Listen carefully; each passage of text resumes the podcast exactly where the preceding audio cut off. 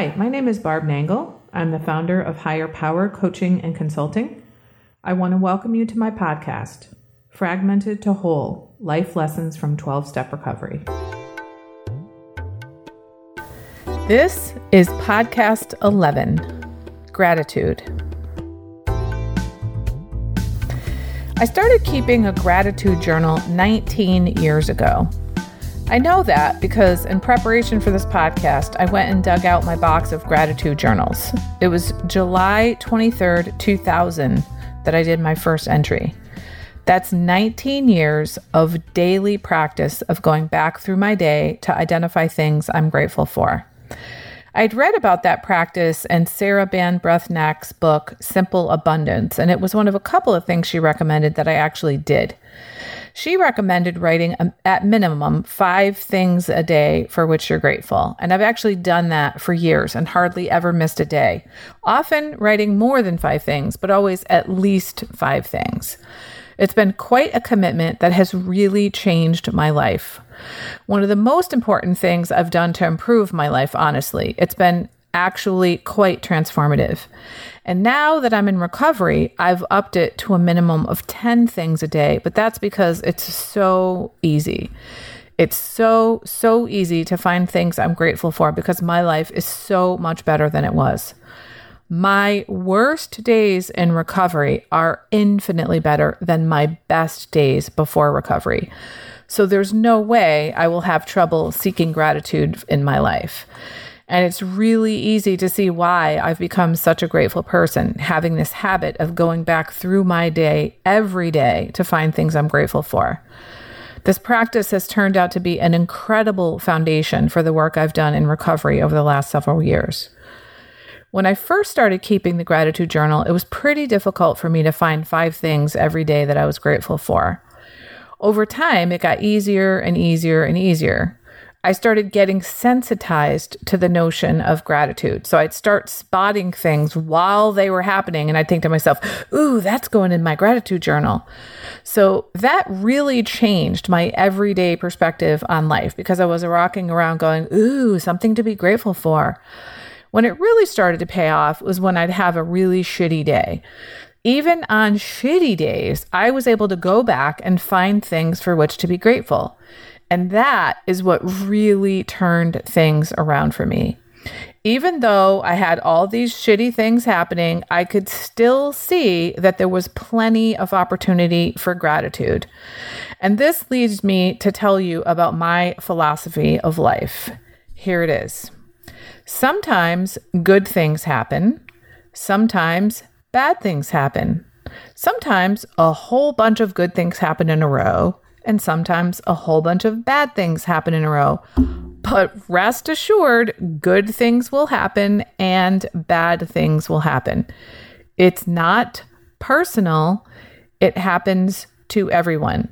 And it's not what's happening to you, but how you handle it that determines the quality of your life. So it's not whether good things are happening or whether bad things are happening that determines the quality of your life.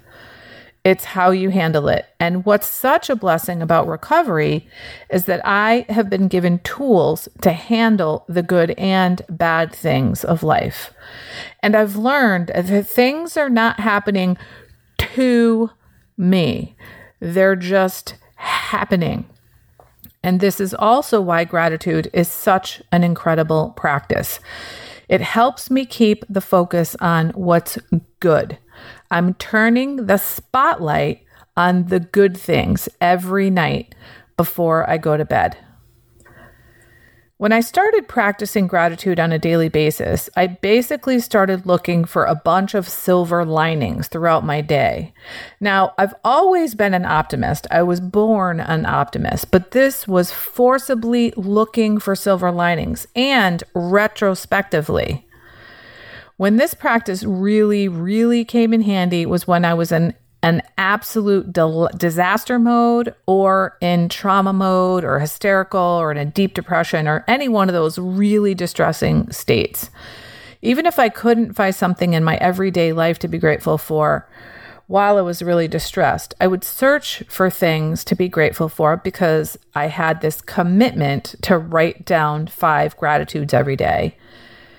And I could see that I had a payoff already from this practice. So when I was extremely distressed, I turned to this practice again. And that meant paying attention to being grateful for things that I had taken for granted, like I can read. If I think for just a moment about what my life would be like if I couldn't read, how different it would be if I couldn't read, there's no way I could not be grateful. I also thought of other things I take for granted, like I have access to clean water. I can walk about five steps, turn on a faucet, and water comes into my house, water that I can drink. Someone told me that they were traveling in a remote place in South America, and a native person said to them, is it true that Americans bathe in drinking water? And at first I thought, that's crazy. Of course we don't bathe in drinking water. And then when I thought about it, I was like, wait, actually, for them, it is true. We do bathe in drinking water. The water we bathe in is probably higher quality than a lot of the drinking water available to much of the world. So, of course, I'm grateful for the fact that I have access to an abundance of clean drinking water. I'm also extremely grateful that I have a home. I live in a two bedroom condo with a finished basement all by myself. There are people who have dozens of people living in spaces that are smaller than mine. There are people who live outside, some of whom don't actually choose to live outside. I also have access to food at all times. Even if I had no money, there is an abundance of food around me. I could steal food if I had to get it to eat. There's plenty around me, but there are regions in the world where food is very scarce. I also have plenty of access to fuel. If I ran out of natural gas or oil, I could chop down a friggin' tree and burn that. But there are people in the world who have to burn animal dung for fuel. And let's not even talk about the fact that I have heating and air conditioning in my home. The list goes on and on and on. So, no matter how awful things are or how they feel to me, there's always something to be grateful for.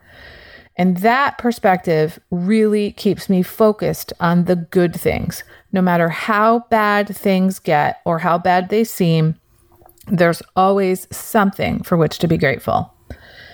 Now, I'm going to tell you a story about how being so grateful came in handy. In 2001, I started dating a guy and we fell in love pretty quickly, or at least that's what I thought it was at the time. Now, looking back, I can see that he was probably just my other codependent half, and that's why it was so intense and it happened so rapidly. Which, by the way, side note, when things are happening really rapidly and really intensely in a romantic relationship, especially if you're someone who's in recovery, they become unstable. At least this is what my therapist taught me, and it really rang true in terms of my experience. And the way to stabilize such a relationship is to reduce the intensity and reduce the speed at which things are accelerating. That means don't share about deep, important matters right from the beginning. Get a feel for who the person is before you share and go slowly. Don't spend so much time together in the beginning. There is no hurry. If you go slowly and share slowly, you're much more likely to have a stable relationship. Anyway, we were just crazy in love. We had actually talked about spending our lives together. But several months uh, into our relationship, he dumped me pretty much out of the blue. I really didn't see it coming. And I was absolutely devastated because I was just head over heels about this man. So I was just a complete mess. Until my brother died in 2006, it was the worst thing that had ever happened to me, the most painful thing I'd ever gone through. And I've had my heart broken a number of times before this, but not like this. This was really devastating. And then I remembered the most important book I'd ever read in my life, which is Conversations with God by Neale Donald Walsch. And in that book, God said, at every moment, we are choosing who we wish to be. We are declaring to the universe in every moment who we are by our actions. So I thought about that while I was so devastated, and I thought, who do I choose to be given what's happened? And I realized I choose to be gratitude. I choose to be grateful. And if I am grateful, then that means I have to express gratitude. So I started making lists of reasons why I was grateful that this man had come into my life. It didn't take my pain away, but it did help me shift the focus away from my pain, which of course is always helpful because we know when we're in heartbreak, somehow we love to wallow in that pain, or at least I did. There was something sort of gratifying about just wallowing in that pain, like I deserve this, or I don't really even know what that was about. Anyway, lo and behold, he came back several months later he said that he needed to do some soul searching because he had been a self proclaimed bachelor for so long. And not long after coming back, he asked me to marry him, and I said yes. And five months later, he dumped me again. And of course, I was absolutely devastated again. Like, who does that? You leave, you dump someone, you come back, you ask them to marry him, then you're like, whoops, nope. Anyway, I was just utterly devastated again. And again, I went back to the practice of gratitude and wrote down lists of things that I was grateful that he had come into my life. Several years later, I actually got to the point where I was more grateful that he had dumped me than I had been that he came into my life in the first place. And I actually sent him a letter to that effect. Here's another much more current story to illustrate how gratitude has worked in my life. I was fortunate through a series of incredible miracles, which, by the way, I attribute to handing my will and my life over to the care of my higher power, who I choose to call God. I went on a six week solo road trip in a camper van, camper van, mostly out west. Out west. I rented the van through outdoorsy.com, which matches RV owners with people like me who are looking to rent. And the owner was from upstate New York, which is only about an hour and a half from my home. So my plan was to take the van from the Northeast here and head south toward Atlanta, then west toward Arizona, then north toward Montana, and then head back home east on the northern re- route over a six week period of time. But instead, something completely different happened. The first two and a half weeks that I had that van, it saw four different mechanics, and the owner of the van put over $2,000 of repairs into the van. So essentially, the first two and a half weeks of my dream vacation of a lifetime, during which I was planning on seeing the beauty of America, I instead spent the bulk of my time troubleshooting problem solving, on the phone, finding repair people, trying to figure out what was going on with the van, corresponding with the owner, corresponding with outdoorsy.com, corresponding with roadside assistance, and not sightseeing, not meeting new people. Okay, well, I mean, I was meeting new people, but they were repair people and campground staffers mostly. The beauty of all of this was I was really able to stay focused on the good things all while this was happening. I was safe. I had a cell phone so I could make calls and look up places that would be helpful to me. When I was in Tupelo, Mississippi, I was able to have this phenomenal human being, Marty, the RV mechanic, work on the van for two days, which actually turned into three. Luckily, I stayed in town after his first two days of working on it. And I really did that because it was Labor Day and I was afraid I might not find a campsite uh, if I kept moving on. Anyway, so on the Sunday of Labor Day weekend, I'm driving around town and all of a sudden I hear this really loud scraping noise. So I get out and lo and behold, there's a pipe hanging from the van. It turned out it was the exhaust pipe from the generator, which had been jerry rigged on both ends, and the wire, which Marty called New York style muffler clamp, had given way. So I ended up being extremely grateful that I hadn't left the town of Tupelo because I could call Marty, the RV mechanic, who I already knew well by that way, by that time, and say, "Hey, I'm at the grocery store and can you come take a look at this for me?" And he was able to fix it the next day with an actual muffler clamp. Now, I could have been on the highway in the middle of nowhere with no cell service, but instead I was in a place where I had some familiarity and a person who'd already been helpful to me. Later in the trip, when I was in Oklahoma City, I woke up because there were raindrops hitting my feet. This is while I was in the van, by the way. And this was because the vent in the roof of the van was leaking. I was really grateful that I wasn't in Seattle, for example, where it rains all the time. Then, the first time the van actually broke down on the side of the road, which was on the side of the desert highway. And while it was happening, I realized, oh, this right here, breaking down on the side of the desert highway, this is my greatest fear of the trip realized. I was so grateful that I had cell phone service because there was actually a few minutes right after it broke down that I lost service. And I got a little freaky then, let me tell you. So you can imagine how grateful I was to get it back. I was also really grateful the second time that it broke down on the side of the road because at that moment I was on the phone with a dear friend who stayed on the phone with me until I got to civilization. And I was super grateful that that town where I broke down, which was Holbrook, Arizona, had a shuttle and the shuttle was driven by a woman who is an absolute angel. Her name is April. And her vehicle was a minivan, which meant she had room in her vehicle to take all of my belongings, that is, my six weeks worth of supplies, out of my camper van and to my hotel room. And then a couple days later, drive me to a car rental place with all of my stuff in her vehicle.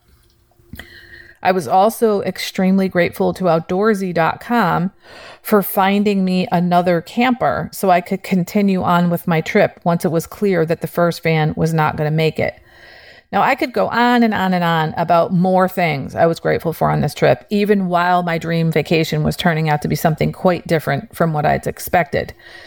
But I eventually also got to go to six national parks rather than the nine I had planned on visiting. But how many people ever get to do that? Visit six national parks in one trip and experience just about the highest level of freedom any human being could ever experience. There was a moment in Montana at a lakeside chapel where I was praying, and I was struck in a very visceral way by the contrast between the level of freedom I was experiencing in that moment, traveling across the country, seeing all of these beautiful places on my own timeline with the resources to be able to make this happen, with the freedom in terms of my own time to be able to make that happen. And I contrasted that with the feeling I had had before recovery, where I felt absolutely trapped in my life. I felt trapped in my circumstances. I felt trapped in my relationship. I felt trapped by the drama of my life. And I was absolutely moved to tears by the contrast between that feeling of being so trapped, which really felt like a physical feeling, and this incredible freedom that I was experiencing that I was experiencing. And it actually made me sob in gratitude for the life I've been given as a result of my recovery. I never could have taken that trip pre recovery, despite it being a lifelong dream. I was absolutely mired in fear before recovery, though I honestly didn't realize it until the fear was gone. So I never would have gone on that trip before. I could go on and on about the various things for which I was grateful on that trip, not the least of which is being able to have the wherewithal to go on that trip and the absolutely stunning, incredible beauty of the earth. But I will wrap up here by saying that for me, approaching my life with a commitment to be grateful has been absolutely transformative. Every day in my daily inventory, I make sure to note something new that I've done that day that I never could or would have done before recovery. It doesn't have to be something brand new I've never done before. It just has to be something I never would have done or thought or had before recovery. It also helps me remember how grateful I am for the recovery that I have. But I'm not so sure I actually need that particular thing to remember that since I'm aware in my daily life as things are happening this would never have happened before recovery, or I would never have said that before recovery, or this would have been a complete fucking shit show before recovery. And then there's the fact that I write down at least 10 things every day for which I'm grateful that also help me focus on my recovery. But still, I do like to keep the focus on recovery in my daily inventory. And I'm always grateful for the peace and serenity in my life and for the tools I have that I learned in recovery to how to get back to peace and serenity when I lose them because I do, because I'm a human. I'm also extremely grateful for the relationship I have with my higher power. Even though I had one before recovery, it was nothing like it is now. And I'm grateful for the healthy, functional, authentic relationships I have with other people and the ability to share my experience, strength, and hope with others who still suffer from the effects of addiction and dysfunction in their lives. I hope this has been helpful, and I hope that you too will be inspired to make a commitment to searching for things to be grateful for. You deserve it. Be well. Be grateful. That's it for today. Thank you for listening. Be sure to like and subscribe so you can get future episodes of my podcast.